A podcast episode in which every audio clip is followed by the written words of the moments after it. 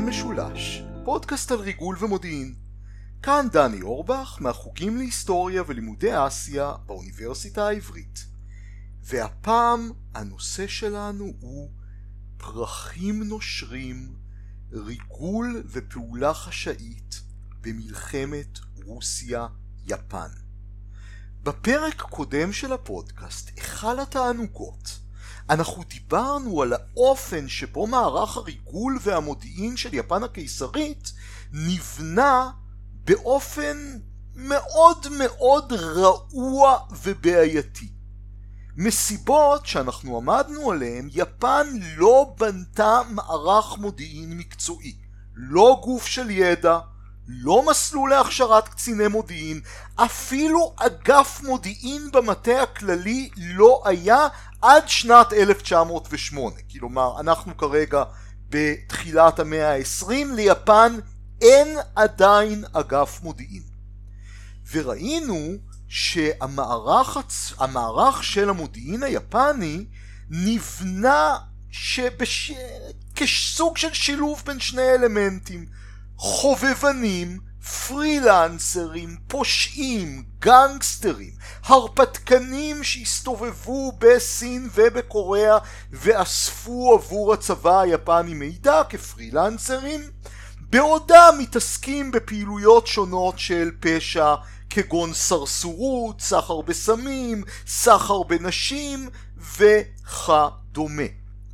ומי שעבדו איתם בצבא היפני, וגם את זה אנחנו ראינו בפרק הקודם, היו קציני מודיעין אוטודידקטיים. כלומר קצינים שלא הוכשרו לעבודת מודיעין, אבל היו משוגעים לדבר. קצינים פרועים, לא ממושמעים, לרוב עם כישרון לשפות, שהתערבבו עם אותם הרפתקנים ופושעים באותו מעגל חברתי.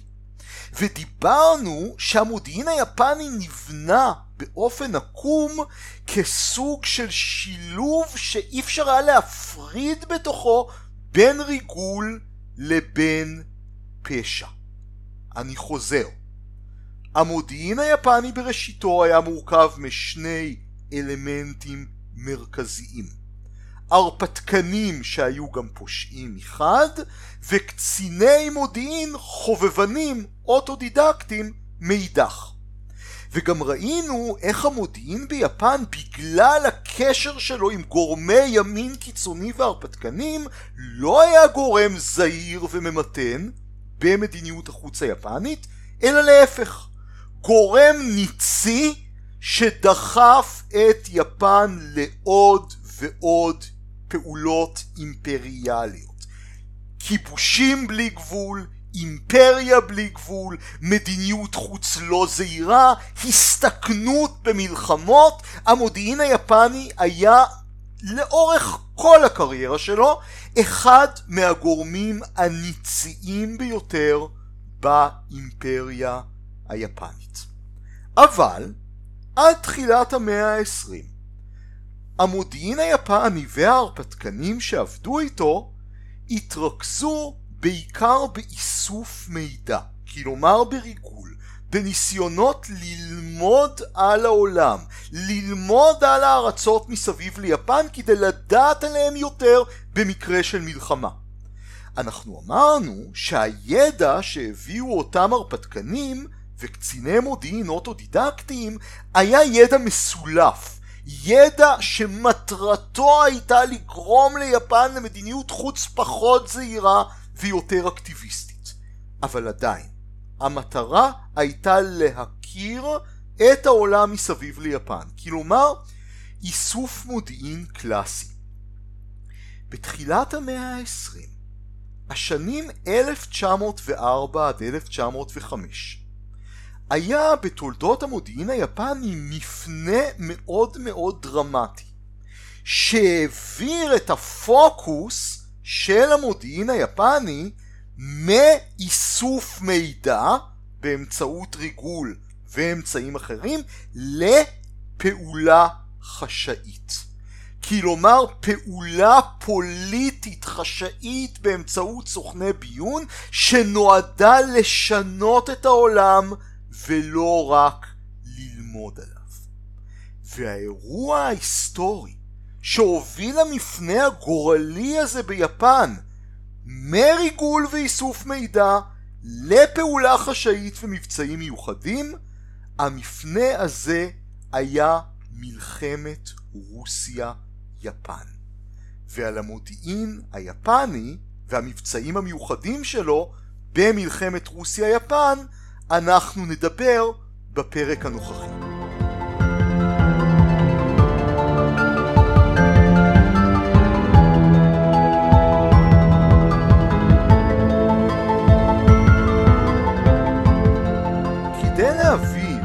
את המודיעין היפני במלחמת רוסיה-יפן, חשוב לומר כמה מילים קודם כל על מלחמת רוסיה-יפן עצמה. מלחמת רוסיה-יפן, שהתנהלה בשנים 1904 עד 1905, הייתה בראש ובראשונה מאבק בין שתי אימפריות. בין האימפריה היפנית המתפתחת לאימפריה הרוסית המבוססת. והמאבק הזה נסוב על אזורי ספר בין האימפריה היפנית לאימפריה הרוסית, קוריאה ומנצ'וריה שבצפון מזרח סין, ששתי האימפריות הללו נאבקו על שליטה עליהן. מבחינת רוסיה, קוריאה הייתה יעד אסטרטגי מאוד חשוב, ומסיבה מאוד פשוטה. רוסיה רצתה להשיג נמל באוקיינוס השקט שהמים בו לא קופאים בחורף. נמל ולדיווסטוק, הנמל המזרחי ביותר של רוסיה, המים בו קופאים בחורף מספר חודשים בשנה, לכן לא ניתן להשתמש בו כל השנה. והרוסים רצו את הנמלים של קוריאה, נמלי מים חמים שאפשר להשתמש בהם תמיד. ולכן הכניסה לקוריאה הייתה אינטרס חשוב מאוד מבחינת הרוסים.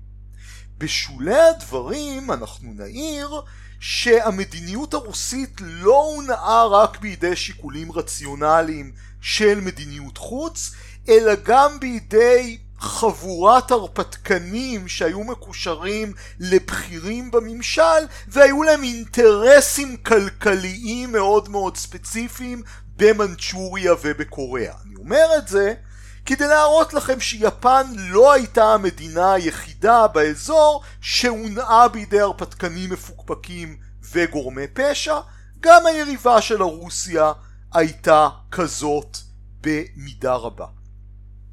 כפי שהרוסים רוצים להיכנס לקוריאה ולהשיג נמלי מים חמים, מבחינת היפנים זה סיכון ביטחוני ראשון במעלה שרוסיה תשב להם בקוריאה. אחד מקובעי המדיניות היפנים אמר את זה באופן מאוד מאוד מפורסם שקוריאה היא פיגיון המכוון לליבה של יפן. ואם אתם תסתכלו על המפה אתם תבינו על מה הוא דיבר. חצי האי הקוריאני בולט מהיבשת לכיוון יפן, לכן הדימוי של פיגיון. וכוח זר, כמו רוסיה שישב בקוריאה, יכול, כך חשבו היפנים, להמשיך בקלות לכיבוש יפן עצמה. לכן הנוכחות הרוסית בקוריאה נתפסה ביפן כייהרג ובל יעבור. במשך זמן מסוים יפן ורוסיה ניסו להשיג פשרה של סוג של החלפות. יפן תשלוט בקוריאה ורוסיה תשלוט במנצ'וריה בצפון מזרח סין.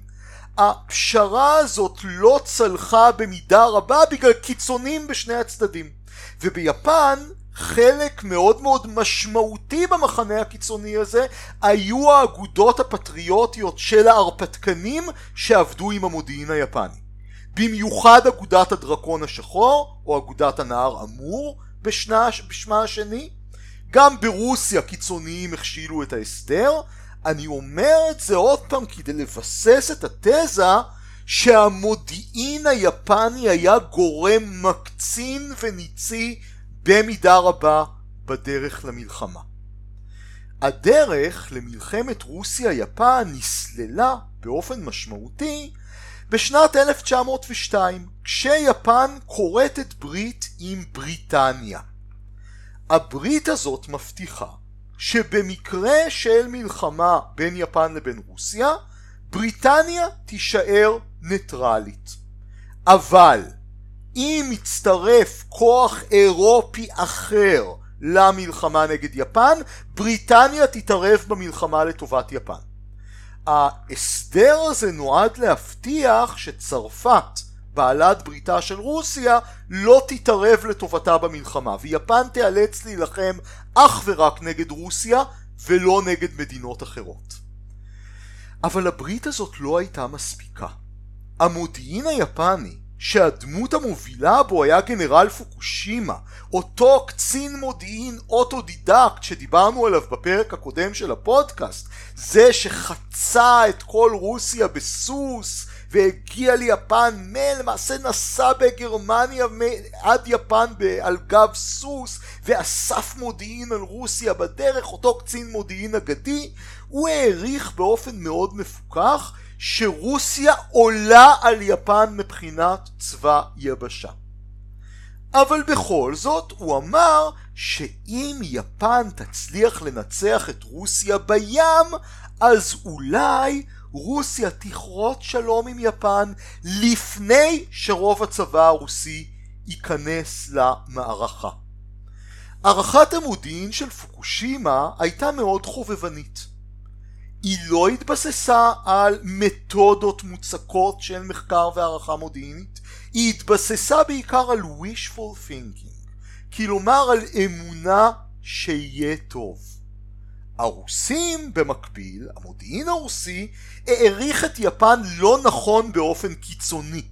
ההערכה הרוסית הייתה שהרוסים יביסו את, את היפנים, איך אמר הצאר?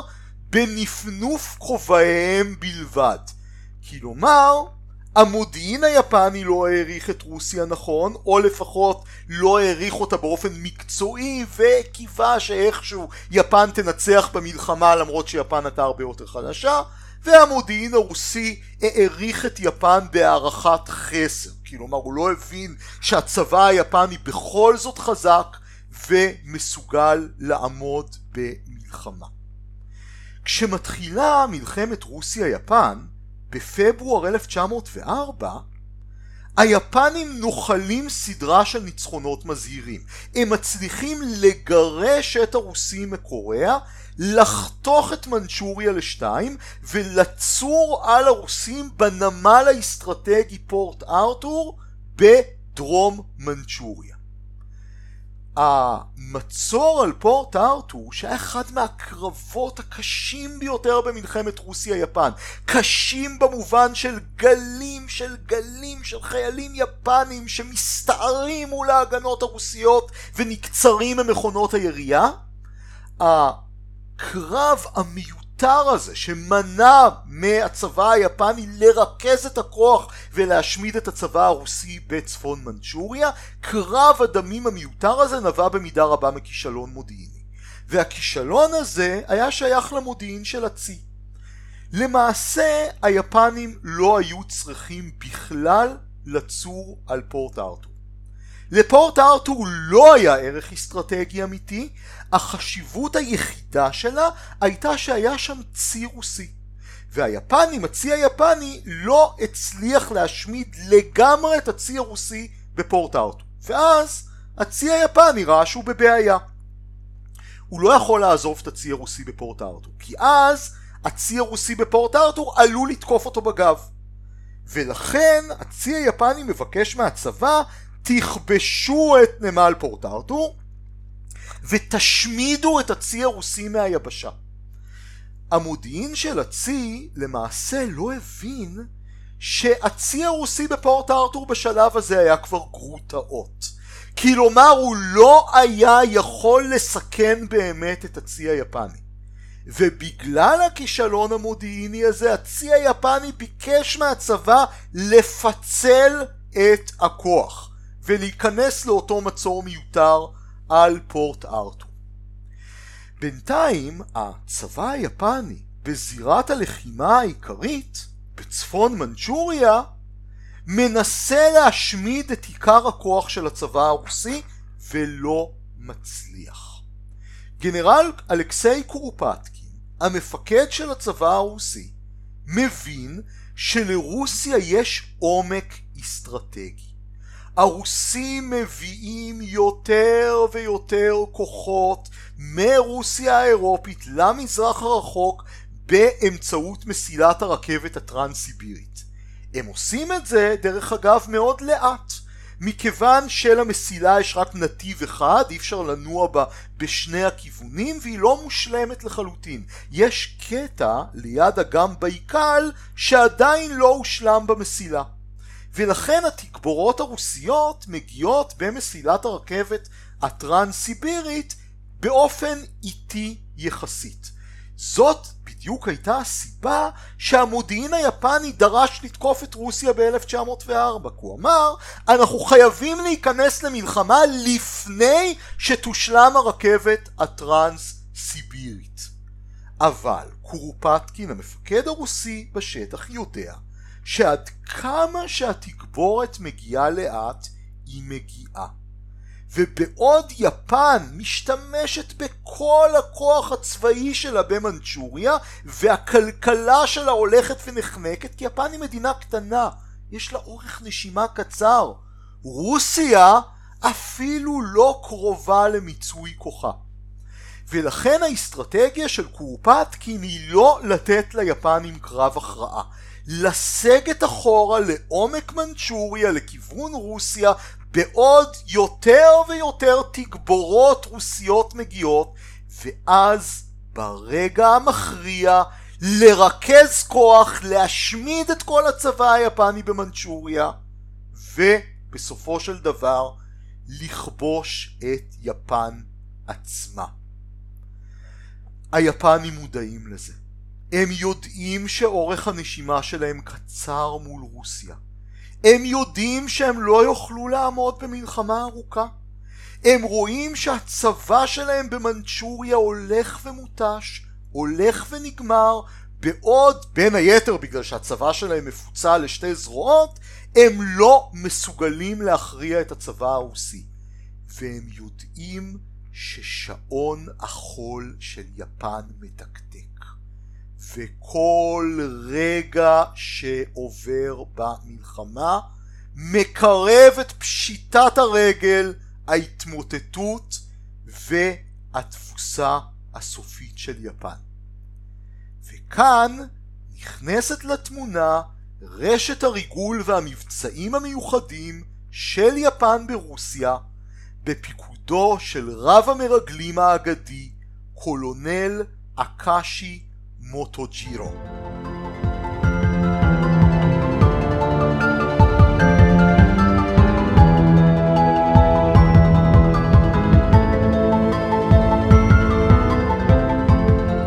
קולונל היה גאון צעיר, כוכב עולה במודיעין היפני של אותה תקופה, רב מרגלים שלימים נחשב לאבי מערך הריגול והמבצעים החשאיים של יפן. אדם שאפילו אחרי מלחמת העולם השנייה, כשיפן הפכה כבר למדינה דמוקרטית, המודיעין של הצבא היפני החדש ראה בו מודל ודוגמה ומופת. ואכן, הקריירה של קולונל הקאשי, אותו רב מרגלים, הייתה מזהירה. כבר ב-1887, בגיל הצעיר מאוד של 23, קולונל הקאש יצליח להיכנס לאקדמיית המטה היוקרתית של הצבא היפני וחמש שנים לאחר מכן שעדיין לא מלאו לו שלושים הוא כבר הפך ליועץ של הרמטכ"ל לענייני מודיעין. כמו אותם קציני המודיעין האוטודידקטים שהתערבבו עם ההרפתקנים ודיברנו עליהם בפרק הקודם שלנו, היכל התענוגות, קולונל הקאשי היה טיפוס מאוד פרוע. הרפתקן בנשמתו, הסתובב תמיד בהופעה מאוד לא צבאית, שיער פרוע ובגדים מלוכלכים, הוא היה גם גס רוח באופן שמאוד מאוד לא מקובל ביפן, היה לו כישרון לשפות, אבל בניגוד לאותם חובבנים, קציני מודיעין אוטודידקטים שדיברנו עליהם בפרק הקודם הוא קודם על ידי האליטה הצבאית בשלב מאוד מאוד מוקדם והפך כבר ב-1892 ליועץ הרמטכ"ל ובראשית שנת 1904 לפני פרוץ המלחמה אקשי הוא הנספח הצבאי ברוסיה. אני רוצה לציין פה שהפעולות של אקשי כנספח צבאי ולאחר מכן כרב מרגלים בזמן המלחמה היו כל כך אגדיות עד שהם נכנסו גם לספרות. ואני מאוד ממליץ לכם על הספר מרכבת היהלום בסדרת פנדורין שתרגם ידידי יגאל ליברנט, ספר בלשי שבין היתר מתאר את המלחמה של הבולשת הרוסית עם הנינג'ה והמרגלים שקולונל הקאשי הפעיל ברחבי רוסיה. מאוד מאוד ממליץ לקרוא את הספר הזה, אתם לא תוכלו להניח אותו מהיד. אבל מהספרות נחזור למציאות. עוד בתקופה שהוא היה נספח צבאי בסנט פטרסבורג, קולונל הקאשי ניסה ליצור קשר עם מהפכנים רוסים כדי לבנות לעצמו רשת ריגול ברוסיה, עבדו עבורו גם קצינים ממורמרים, אנשי אופוזיציה, בדלנים מכל מיני סוגים, הוא ניסה גם לעשות פעולות חבלה קטנות ברכבת הטרנס-סיבית עוד לפני המלחמה, אבל הפעולה שלו לפני המלחמה נחלה הצלחה צנועה יחסית. הוא הצליח לאסוף מודיעין על רוסיה, במקביל היו הרפתקנים ש... וקציני מודיעין אוטודידקטים אחרים שאספו מודיעין על הצבא הרוסי במנצ'וריה, אחד מהם הפעיל צלמייה שקצינים רוסים נתנו לו צילומים לפתח ולפעמים ברקע של הצילומים היו מתקנים אסטרטגיים והמודיעין היפני השתמש באותו מודיעין חזותי, ויזינט, כדי להפיק מידע על רוסיה, היו הרפתקנים שפתחו אה, מכונים לאומנויות לחימה באזורים של מנצ'וריה שנשלטו על ידי רוסיה והשתמשו באותם דוז'ואים לאומנויות לחימה כבסיסי ריגול, היו כאלה שפתחו מכבסות ששירתו את הצבא הרוסי והוציאו מידע מהלקוחות שלהם, אבל ההצלחות האלה, כולל אלו של הקאשי, היו צנועות יחסית. כשפורצת המלחמה, הקאשי עובר מסנט פיטרסבורג, כמובן שיש מלחמה, כל הדיפלומטים היפנים מגורשים, לסטוקהולם בשוודיה. שוודיה היא ניטרלית, ומשוודיה הקאשי הוגה תוכנית חדשה. הוא מציע לצבא היפני את ההצעה הבאה: תראו רבותיי מהמטכ"ל, המלחמה מול רוסיה היא מלחמת התשה. יפן לא הצליחה, כמו שראינו, להשמיד את הצבא הרוסי במכה אחת. ואנחנו יודעים שבמלחמת התשה לצד היותר חזק, במקרה זה רוסיה, יש יתרון אדיר. ואז אומר הקאשי, למה שלא נשתמש בפעולה חשאית, במבצעים מיוחדים, כדי להתיש את הרוסים, להסב את תשומת הלב שלהם מיפן לבעיות פנימיות, ולהכריח אותם לכרות שלום. והקאשי מציע לעשות את זה באמצעות מימון של מהפכנים ברחבי רוסיה.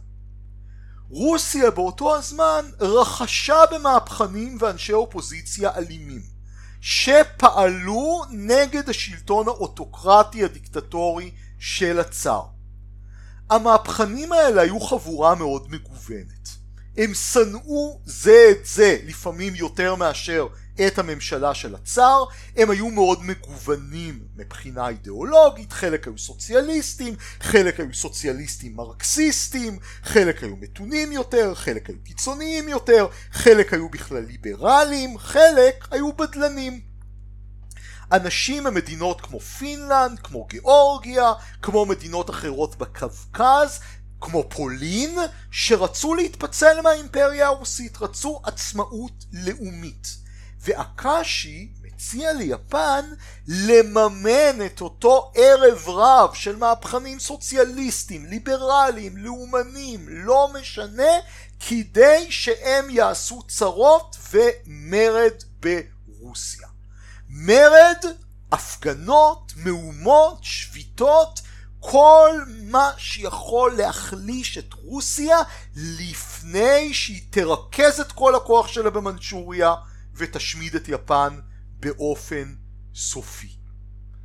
השותף העיקרי של אקאשי במאמצים האלה הוא מהפכן פיני בשם קונרד זיליאקוס, ידוע בשם קוני זיליאקוס, שמוכן לארגן בדלנים ומהפכנים אחרים כדי לשתף פעולה עם יפן במלחמה נגד השלטון השנוא של הצאר. וכבר בשלב הזה הפעולה החשאית נתקלת בקשיים, מפני שיש ניגוד אינטרסים מאוד מאוד משמעותי בין יפן לבין המהפכנים הרוסים. המהפכנים הרוסים רוצים להחליש את שלטון הצאר. לכן המטרה שלהם היא שהמלחמה תימשך כמה שיותר זמן. וראינו שהמטרה של יפן היא הפוכה, המטרה של יפן זה לקצר את המלחמה. מעבר לזה יש גם עניינים של כבוד. זיליאקוס למשל לא מוכן לאסוף מידע עבור יפן, לא מוכן לרגל. למה? כי אני לא קנוי של יפן. אני לא בוגד, אני מהפכן עם כבוד. לכן, אומר זיליאקוס, אני מוכן לפעול נגד האימפריה הרוסית במבצעים חשאיים. אני לא מוכן בשום אופן להיות מרגל בתשלום. גם זה מסב את תוכנית הפעולה של הקאשי ממבצעים מיוחדים, סליחה, מריגול לכיוון של פעולה חשאית. העניין הוא שהמטה הכללי היפני מאוד מאוד לא מתלהב מהתוכנית של הקאשי, ומכמה סיבות. קודם כל המטה הכללי לא בטוח שזאת השקעה טובה. נכון, יהיו מהומות ברוסיה, יהיו הפגנות, יהיו שביתות, אבל באמת, האם זה באמת יועיל לנו? כמה כוחות כבר הצבא הרוסי צריך בשביל לדכא איזו שביתה? ותזכרו, יפן קצרה בכסף.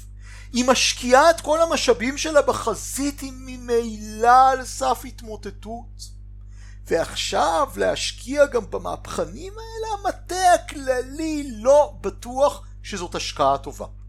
דבר שני, המטה הכללי היפני מאוד לא רוצה שהמהפכנים יצליחו, הוא לא רוצה להפיל את שלטון הצאר, ומשתי סיבות.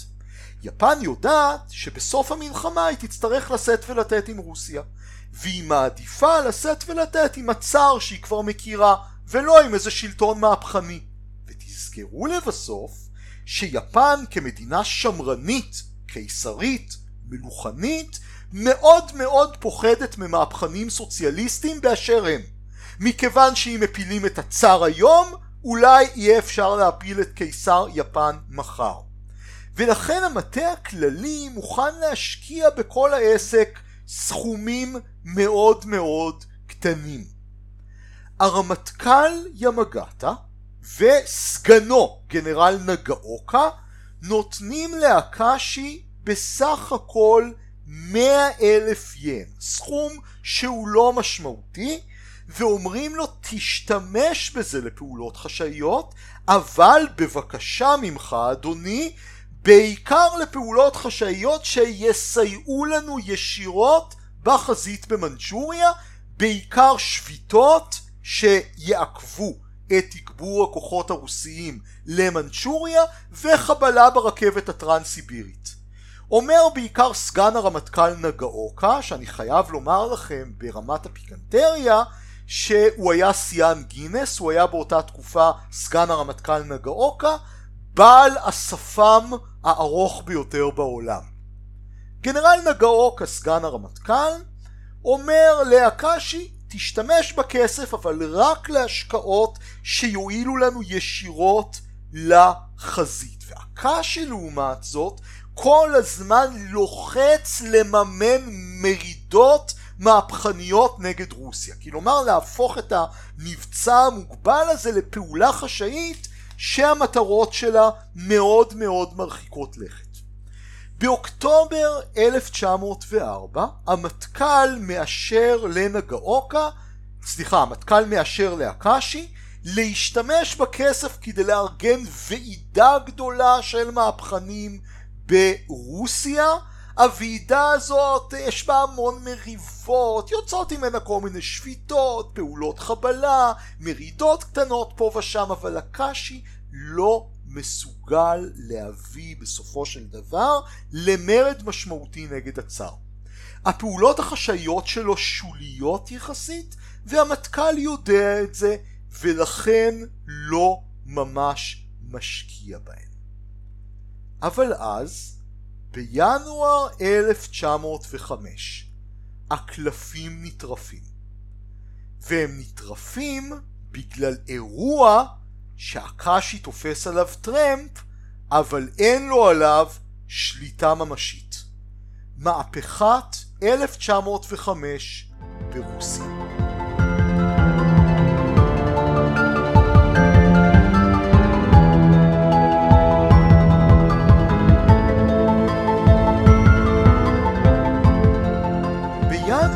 1905 כומר רוסי אורתודוקסי מסן פיטרסבורג, גאורגי גפון, מחליט לארגן הפגנה. גפון היה אדם מוזר, רב קשרים ועם מספר נאמנויות. במשך תקופה ארוכה הוא בכלל תמך בשלטון הצאר, והוא עבד עם גורם במשטרה החשאית שרצה לעודד אנשים שמצד אחד סוציאליסטים או עממיים, פופוליסטים, דואגים לעם, ומצד שני נאמנים לשלטון הצאר. ובמשך זמן רב גפון היה נאמן למה שהוא קרא סוציאליזם צריסטי, סוציאליזם קיסרי, סוציאליזם שנאמן לשלטון. ואני מחבר אתכם לדיון שלנו על סוכנים כפולים ופרובוקטורים ומתי שהם יוצאים משליטה בפרק השלישי של הפודקאסט מרוסיה באהבה. אותו גפון בינואר 1905 רצה לנצל את המעמד שלו כדי לארגן הפגנה גדולה של ההמונים הרעבים. הוא מארגן הפגנה של 150 אלף איש, לא כדי להפיל את השלטון, רק כדי לתבוע מהצר דברים לטובת העם. אספה מכוננת, כלומר סוג של פרלמנט שיכונן חוקה, הקלת תנאי העבודה, שחרור אסירים פוליטיים, יום עבודה של שמונה שעות. המפגינים, 150 אלף במספר, מניפים תמונות של הצאר ואיקונות אורתודוקסיות להראות שהם נאמנים. אבל ההפגנה יוצאת משליטה. המשטרה של הצאר פותחת באש על המפגינים, טובחת רבים מהם, דבר שהופך את גפון למהפכן וגורם לסדרה של התנגשויות אלימות, מרידות, התקוממויות, שביתות בכל רחבי רוסיה. ספינה, ספינת קרב בשם פוטיומקין מורדת בים השחור וכשהיא הוגנת באודסה לכל מחיאות כפיים של קהל מעריץ, המשטרה והקוזקים טובחים אלפיים עד שלושת אלפים איש מהקהל. מי שמשתתף במהפכה הזאת, דרך אגב, הוא גם פנחס רוטנברג, שאנחנו מכירים כזקן מנהריים ומייסד אחת מתחנות הכוח הראשונות בארץ ישראל. עכשיו פתאום בעקבות מהפכת 1905 שמתפשטת בכל רוסיה, הקאשי מוצא את עצמו במצב הרבה יותר נוח לפעולה חשאית. והוא מנסה להציג את זה בדיעבד כאילו הוא שלט על האירועים מלכתחילה. אם זה היה נכון, אפשר לומר שהפעולה החשאית של הקאשי הצליחה בערעור האימפריה הרוסית רק מפני שהיא התכתבה עם הטעויות של היריבים שלו. ההיסטריה של המשטרה של הצאר שטבחה מפגינים שהיו נאמנים סך הכל והפכה הפגנה שהייתה שלווה למרד כלל ארצי בכל רחבי האימפריה. אבל האמת היא שאי אפשר לתת לאקאשי אפילו את הקרדיט הזה.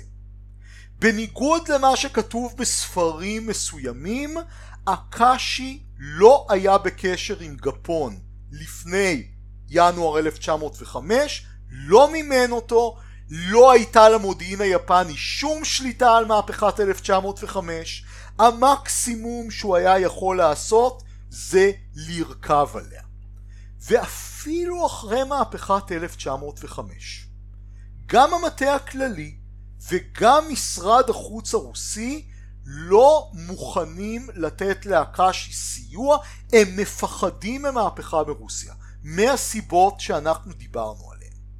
מה שגורם בסופו של דבר למטה הכללי לשנות את דעתו זה הקרב הגדול על מוקטן, אחד הקרבות הגדולים ביותר של מלחמת רוסיה-יפן במרץ 1905. יפן מסיימת את הקרב בתיקו מדמם, אבל היא עומדת על סף קריסה ופשיטת רגל. בנקאים יפנים מקבצים נדבות, פשוטו ומשמעו, בבנקים ברוס, באנגליה וארצות הברית, מקבלים קצת כסף בסופו של דבר רק מבנקה יהודי שרוצה לנקום ברוסיה על פוגרום קישינב, הצבא היפני אין לו תחמושת, אין לו כוח, אין לו תגבורות, אין לו עתודות אסטרטגיות, הוא על סף התמוטטות. ורוסיה עדיין לא נושאת ונותנת. במקביל, הצי הרוסי העיקרי, הצי הבלטי, עושה מסע מסביב לעולם כדי להגיע למזרח הרחוק ולהצטרף למלחמה ושם ברור לרבים שהוא יכריע את הצי היפני ולמעשה ימנע מיפן לתקשר עם הכוחות שלה שנשארו ביבשת. הצי הבלטי לוקח כל כך הרבה זמן להגיע דרך אגב מכיוון שהבריטים עושים, בעלי ברית של יפן, עושים כל שביכולתם כדי לעכב אותו. אבל בסופו של דבר הוא יגיע. והמטה הכללי היפני נואש. עכשיו הוא מוכן לעשות הכל, הכל רק כדי להביא את רוסיה לשולחן הדיונים. ולכן הוא נותן לאקשי הרבה יותר כסף לפעולות מיוחדות ואומר לו תעשה הכל כדי ללבות את מהפכת 1905 ולעורר מהפכה של ממש ברוסיה. עדיין המטה הכללי לא מקווה להפלת הצאר, אבל הוא חושב שמהפכה כזאת תכריח את רוסיה לשאת ולתת על שלום. מאמץ הרבה יותר חשוב של המודיעין היפני הוא לאסוף כמה שיותר מודיעין על הצי הבלטי הרוסי שמתקרב לו לאיתו למזרח הרחוק ובזה יפן הרבה יותר מוצלחת. המודיעין של הצי אוסף מידע על הצי הרוסי בכמה דרכים. ראשית כל, מערך הסיגינט והקריפטולוגיה של יפן מצליח לפענח את הצופן של הצי הרוסי. ולכן סוכנים יפנים יכולים ליירט את השיחות שלו ולהאזין לו. שנית, הצי היפני מפעיל שלל מרגלים בכל הנמלים שהצי הרוסי הוגן בהם. ספרים וסברים וסבלים ובעלי מסעדות וזונות ונותני שירות. ראינו שעם המסורת של ההרפתקנים והפושעים בסין הצבא היפני והצי היפני מאוד טוב באיסוף מודיעין שטח מהסוג הזה. ולכן הצבא היפני מודע לכל תנועה של הצי הרוסי, הוא יודע בדיוק איפה הוא נמצא, ועם המידע הזה, והרבה מאוד מזל טוב ואסטרטגיה משובחת, הצי היפני מצליח בסוף מאי 1905 להשמיד את הצי הבלטי בקרב צושימה. היפנים עוד פעם נחלו ניצחון נגד כל הסיכויים והם על סף תבוסה. עדיין, עכשיו אני אומר, היפנים על סף תבוסה למרות שהם ניצחו בצושימה. למה? כי זה רק נתן להם עוד מרווח נשימה. אין להם כסף והצבא שלהם לא יכול להתמודד מול כל התגבורות שמגיעות מרוסיה והוא על סף השמדה. אבל למזלם של היפנים, השילוב של השמדת הצי הבלטי בצושימה והמצב המהפכני ברוסיה עצמה גורמים לצר לשאת ולתת עם יפן. יפן יוצאת מהמלחמה הזאת בעור שיניה. אבל התדמית היפנית הציבורית של המלחמה והתדמית שלה בצבא היא שונה לחלוטין. מעטים יודעים עד כמה מסוכן היה המצב של יפן בסוף המלחמה, עד כמה קשה היה ההימור שהיא לקחה על עצמה, עד כמה לקויות היו הערכות המודיעין שהובילו אותה למלחמה מלכתחילה, והמסקנה היפנית היא שאפשר לנצח בנחישות ובנכונות להקרבה גם אויב שחזק ממך בהרבה מבחינה חומרית. זאת תהיה מסקנה מאוד בעייתית, שבין היתר תוביל את יפן כמה עשורים מאוחר יותר לעימות עם ארצות הברית ולאסון במלחמת העולם השנייה. המסקנות שיפן מסיקה מהמלחמה בעייתיות לא פחות גם במישור המודיעיני. אם אנחנו מנתחים בקור רוח מה הייתה התרומה של המודיעין היפני לניצחון על רוסיה, אנחנו נגיע למסקנה הבאה. המודיעין האיסופי של יפן, כלומר מערך הריגול, הסיגינט, הוויזינט, עם כל הכישלונות שלו, כמו בפורט ארתור, הצליח לאסוף מספיק מידע שאפשר לצי היפני להשמיד את הצי הבלטי הרוסי בקרב צושימה, ולכן תרם מאוד לניצחון. זאת אומרת, הציון שאפשר לתת למודיעין האיסופי היפני הוא טוב או טוב מינוס, כישלונות פלוס הישגים. אבל, ישאל השואל, הרוסים נשאו ונתנו עם היפנים בין היתר בגלל המצב המהפכני ברוסיה. והמסקנה הייתה בין היתר בגלל דוח מאוד מאוד מפוצץ שאקשי הגיש שזכה לשם הרומנטי פרחים נושרים ומים מפקים שהניצחון היפני הגדול נבע מהפעולות החשאיות של הקאשי שחוללו את מהפכת 1905 וגרמו לרוסים למרוד. זה לא היה נכון.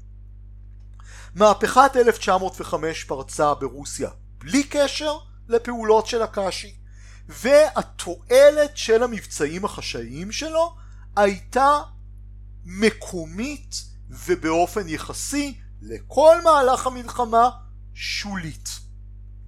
אבל המסקנה שהסיק המודיעין היפני היא שמבצעים חשאיים הם הדרך להשיג תוצאות מודיעיניות. ובעתיד יפן תמשיך באותה מורשת של הקאשי, וכמו ה-CAA שאנחנו דיברנו עליו לפני שני פרקים, שניים שלושה פרקים, היפנים ישקיעו במבצעים חשאיים הרבה יותר מאשר במודיעין איסופי. כלומר יותר בניסיונות לתככים פוליטיים ושינויים בעולם מאשר בניסיון לדעת וללמוד על העולם. העברת הדגש הזאת מאיסוף מידע לפעולה חשאית תערב את יפן יותר ויותר במזימות פוליטיות מפוקפקות, תחזק את הקשר עם ההרפתקנים ותהפוך את המודיעין היפני לארגון פשע בפועל שיפעל גם נגד ממשלתו שלו. איך זה יקרה? על זה אנחנו נדבר בפרק הבא שלנו. כאן דני אורבך מהחוגים להיסטוריה ולימודי אסיה באוניברסיטה העברית. האזנתם לסוכן משולש, פודקאסט על מודיעין וריגול. להתראות בפרק הבא.